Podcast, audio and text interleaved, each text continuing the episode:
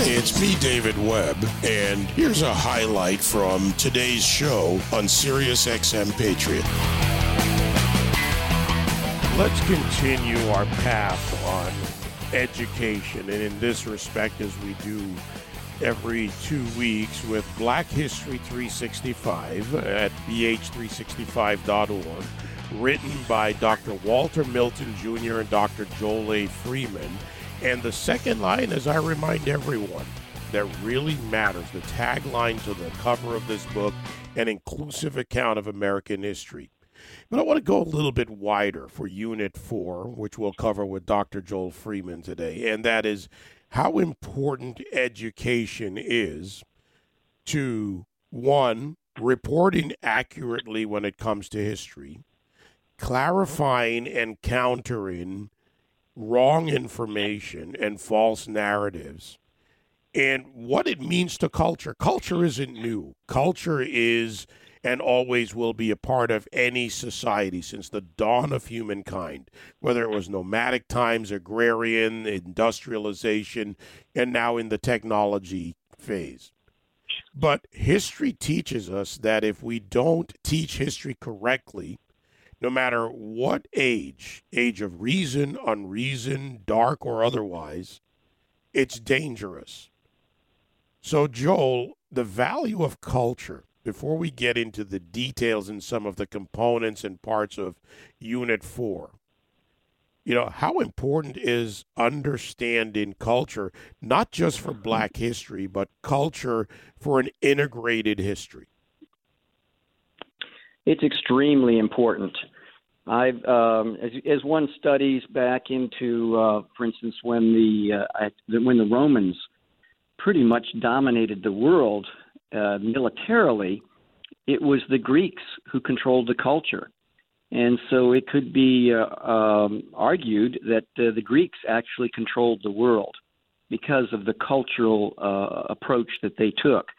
And so I think that when it comes to uh, understanding uh, how education and politics and social media and all of these things uh, and the media itself uh, come together and create. Uh, we have this this this culture here, and uh, there's always good elements, and there's always bad elements, and there's some elements that are kind of in between. But I think it's important when we look at, at music, when we look at entertainment, uh, all of this impacts the culture. And uh, I've traveled uh, well over 55 countries around the world and it's just uh, amazing to me to see. Uh, uh, I remember once being in, right in the middle of of Africa, and uh, uh, just seeing someone with a T-shirt that uh, that was advertising a fast food restaurant at the time, and um, I was thinking, wow, here in the middle of nowhere, I'm I'm now you know here's the American culture right here in front of me, and so it's it's pretty fascinating to uh, to consider how important it is for uh, the culture to be impacted in a way that can help prosper and to, to bring hearts and minds toward freedom. And that's what it's really all about is the, the freedom of thought, the freedom of activity, the, the freedom to uh, to try, the right to try, and to fail, to succeed, and to uh, to encourage each other uh, evolution of societies in this sense is important. And, you know, what you've done with this project, this book, this 10 unit course, Black History 365, an inclusive account of American history, is not exclude a, a deeper understanding the technology, the QR codes, the links, the the what over 3000 documents and artifacts uh, from your collection, uh, from other collections. I mean, this this is an exploration into so much more than just Black history. And I think it's important that all pay attention because this is not segmented or relegated to one group. True. It's um, what we did. Uh, uh, first of all, uh, Dr. Milton is a dear, dear friend. And you can imagine, you know, two and a half years of 12, 16 hour days And most every morning, 2:30, 3:30, 4:30 in the morning, we're saying good night. He's down in Arlington, Texas, with a wife and three kids. I'm in Maryland with my wife and uh, an empty nest, and uh, and we're we're just uh, uh, checking in with each other to make sure you know what our, we're going to do the next day. And you can imagine anything and everything that we discussed because you look at the wide range of topics throughout the entire textbook. We had to go deep and wide. So we developed something because when we're dealing with issues that have vexed our country for centuries, it is so easy to become too militant or not militant enough. It's very easy to get go up, kind of Pollyanna-ish, and just kind of say, "Oh, everything was was uh, okay," kind of put a gloss over everything, or go down and become way too depressing and shame-filled and angry and just uh, in the pit, or too right, too left uh, in terms of politically, and uh, so that it becomes agenda-driven. You know, to to kind of uh, parse certain words and to um, to kind of come at it in a way that it kind of leans to the right or to the left, or it's you know trying to prove a point of some sort, a, a, a point that is is germane to our current situation, let's say. So what we did is we developed something called the razor's edge, and we called it truth centrism. And uh, truth centrism is uh, it's it's not the destination; it's the essence of the journey, and it's the whole idea of uh, critiquing and uh, defi- first defining Afrocentrism, and then defining Eurocentrism, and then critiquing Afrocentrism and critiquing Eurocentrism, and then introducing the whole concept of of uh, truth centrism. And, and truth centrism basically is whatever is true, that is what we're going with and uh, we we wrestled with different aspects. You know, when it came to politics, for instance, uh, we have a whole section, a whole, uh, in, I think it's the next unit, black people in the deadly dance with both American political party machines, both American political party machines, and uh, so that's the approach that we tried to take, David, and. Uh, by um, by the measures of uh, you know when you're in a jar you can't read the label and people are reading the label for us, and, and it just seems like people on the right, people on the left, people in between, um, the response and educators. We had the, the former VP of Houghton Mifflin just study this, uh, the textbook for two and a half months, and then came back to us and said it was the finest textbook he'd ever seen. And and uh, it's humbling. It brings tears to our eyes to see the potential impact that this can have for generations and now the K through 8 will be done by this fall. And so we'll have a full K through 8 and, and 9 through 12. And then also, this textbook is being used in Morehouse and some other colleges and universities around the country up to the end of the sophomore year. So we're very, very pleased and excited and, uh, and grateful. Let's tee up the next unit now, Joel, and I'll turn it over to you. Unit four, we've covered three units so far. We started with Africa because if you're going to go and teach the history, you have to start at the beginning. Uh, but let's go to Unit 4. Again, part of a 10. This is a 10 unit course load, folks. It's amazing when you go through it. And again, you can get more information at bh365.org. But go ahead, Joel. I'll turn it over to you. Well, I think the, the, the beauty of Unit 4 is it talks about the, uh, you know, what happened after the emancipation. and we have the proclamation, and then, of course, uh, a proclamation has to be uh, backed up by, by law, by amendments. And so it began to emerge. The 13th, the 14th, and the 15th Amendment emerged over time. But um, it's the whole idea of what is going to happen now to uh, all the individuals that are being released throughout the entire country and uh, especially the South, of course.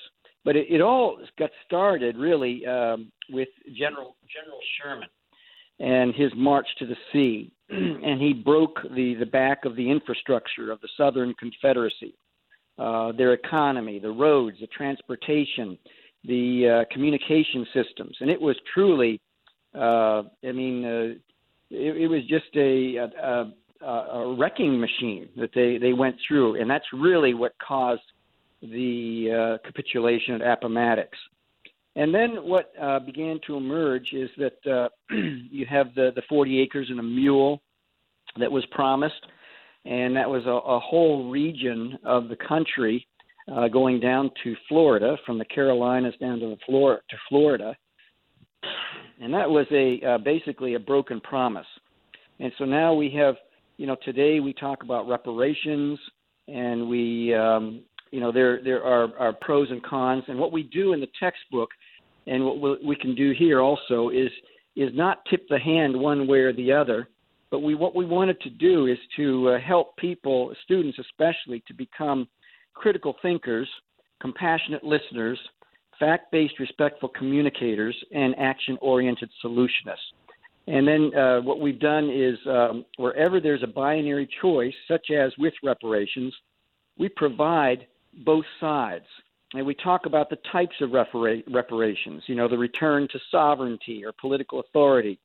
Uh, having, like they did in South Africa, they had truth commissions and uh, some group entitlements community development programs, money transfer, property transfer, or some combination of the fir- uh, of the six options that were just mentioned. And uh, then what we did is we we showed um, we have QR codes that are for there's four that are for reparations, four that are against. So you have on one side Danny Glover testifying before the House Judiciary Committee on reparations. On the other side, you have Burgess Owens testifying about reparations at the at the congressional hearing, and uh, and you have different perspectives. And once again, it's to to cause students to to think about both sides and to really take a look at both sides because this there's not an easy answer or response to this. Uh, and people can have knee-jerk responses and say, "Well, I'm for it" or "I'm against it," but then the follow-up question is, "Why? Why?" Well, here's a What's question, the end game? Joel defining it. Here's here's a question, you know, and I thought about this when you said 40 acres and a mule, and I think of where we are today. I could probably use the 40 acres, be nice to have. Not so sure about the mule. I don't have a use for one. But back then, time and milieu, that promise, that broken promise, as you call it, mattered because back then the mule was very relevant, transportation and labor the 40 acres was land and ownership and the ability to support yourself. We were more agricultural as a nation at that time. So the definition of reparation has evolved with the time, but it seems to remain to still be in that binary argument. So is there even an attempt or a way to define what reparations means in modern time? Well, I think that um, you know we can talk about uh, Black Wall Street and what happened there. Uh, there's a gentleman by the name of Frazier. Uh, he was uh, he was Garrison Frazier, Frazier was a Baptist minister, and when they had a the meeting in, in February of 1865, uh, you had uh, Vice President Andrew uh, Johnson uh, took the place of, of Lincoln because Lincoln had been assassinated, and so uh, then you had uh, different folks that were at this meeting uh, and uh, the meeting occurred in a place whereby uh, General Rufus Saxton, um, uh, uh, you know, in the Sav- Savannah uh, Second African Baptist Church, and they had they had four days of conversation, and it was promised that each black family would receive ownership of 40 acres of tillable land and a mule. And here is Frazier's response at the end of four days. And I actually, in my collection, on page 337, I have a uh, a, a uh, there is a uh, an article that is placed in there that was that actually shows what they talked about in this meeting on the fourth day. And it said, and here's what his response was when they asked him directly, "What do you want?" He said, "I would prefer." Is a quote. I would prefer to live by ourselves, for there is a prejudice against us in the South that will take years to get over. But I cannot, I cannot answer for my brethren. Um, and and he, he, but he basically said that they just want to be left alone and give us our land and then leave us alone. That was really their whole idea of reparations. And I don't know how that translates into today, but I do know that there are individuals that I know that have bought uh, big tracts of land and bringing people on uh, to to buy houses on that land and to till it and to uh, come together. You know, there's so many different practical approaches to this, and I, I really don't. You know, you talk to one person and you get one perspective, another person another perspective. Um, I, I just prefer, you know, in the educational realm, for people to to take a look at the sides and then to discuss it amongst themselves and come up with some individual and collective wisdom on the topic. Because I think well, like we're doing right now. To get money is is a cheap uh, response. Uh, I think to have that without education uh, being uh, dealt with and other aspects, other layers dealt with, I think is a, is a very uh, it's just not the way to go, in my opinion. You know, just to continue that for a moment, and I want to go to your choice for the elephant experience next. We do that with every unit. Uh, but, you know, when you think about what you've just said and what we're discussing, back then choice was limited. Blacks couldn't travel everywhere as freely as they could today. And yes, there are challenges even today. Today we have a different nat- a different nation, a different society. We've evolved. So choice is more available, but you need a foundation for that choice. You need education and economic capability. So, and if we're going to address these issues, you're right, as complex, not binary, not from a binary perspective of just pro or con, then we need to understand how you would actually make it work. You know me, Joel. I'm a big process guy. If you can't tell me what the process is, if you can't tell me how this will be applied, don't just give me a word and say this is what we need. True. And I think, for instance, um, I know I, I was a, uh, a minister for a number of years in inner city Baltimore and dealt with uh, situations where people would come to the door and want something and found out that the best way to really help people was to form a coalition of churches and congregations and then to be able to truly help someone. So if someone needed the, their uh, rent to be paid, well, without stripping someone of their dignity and self respect, go through a, uh, a program where they learn about uh, financial literacy. And uh, so that this is not a a pro- problem that will happen next month and the following month and the following month to get at the root. What is the root of what's happening here? And so uh, we really banded together to, to, to help, as you called, about a process approach to helping people. So I think that, um, you know, on this particular topic, uh, once again, I, I re- defer it to uh, the classroom where students will be, because we've given enough, enough material uh, for students to wrestle with this in a way that I think is very productive, more healing than divisive. You know, I'm going to go beyond students. Adults need this. I know I learn every time I go through these various units 1,248 pages, QR codes, technology integrated into this project, uh, Black History 365 an inclusive account of American history. All right, so let's wrap with your elephant experience choice from Unit 4. Wow, I, I, there's a few. Um, you know, there's there's one on on uh, lynching that we uh, discuss the statistics provided by the archives in uh, Tuskegee Institute, and uh, what is astonishing is that 44 out of the 44 states where the numbers of of lynchings were were shared were mentioned 23 of those states reported more white people being lynched than black people and uh, so when people get the book on page 420 it's pretty astonishing that people uh, most uh, i didn't know it until I, I researched it and understood what was happening but i'd like to talk about the the hilden uh, the tilden hayes presidential election of 1876. And that was a situation, it was kind of like a perfect political storm because we had, uh, at this point, you know, somewhere, the, the, the statistics show that somewhere between 620,000 and 750,000 soldiers had died from combat, from accident, from starvation, from disease during the, the Civil War. So it was a bitter, bitter conflict that end, had ended less than a decade prior. So one can only imagine the the attitudes, the feelings that were happening in the country. So uh, Hayes won the the popular vote. I mean, won the the electoral vote, and Tilden won the popular vote. And what happened is that um, uh, you know all of these numbers were very close, the percentages, and they didn't know quite what to do. So what happened is that um, I'm sure there's many backroom meetings with cigar smoke filling the rooms and and people doing some horse trading as they do in Congress and the Senate behind the scenes before people vote on something.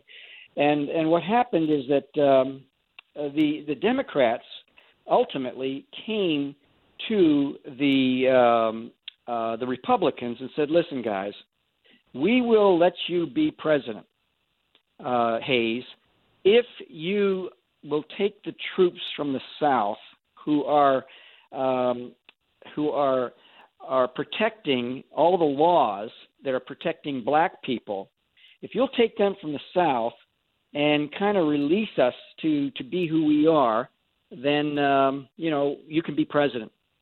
And but what complicated matters is that the the Democrats in this this post Civil War uh, states had won the state's election, but mostly by violence and black voter intimidation. And black Southerners were associated with the Republican Party, and they were threatened by paramilitary groups of the Democrats in order to suppress the vote. And uh, for instance, in, in one parish in Louisiana, the majority of registered voters at the time were black, yet the election results accounted for only one Republican vote for the entire parish. And then in South Carolina, you had the red shirts and the KK. They were in full force both day and night, uh, uh, making sure that the black people didn't vote. In, in Florida, the Democrats used handouts with uh, Tilden's picture, you know, kind of decorated with GOP symbols to trick illiterate, uh, you know, the, the former slave black Americans into voting for Tilden.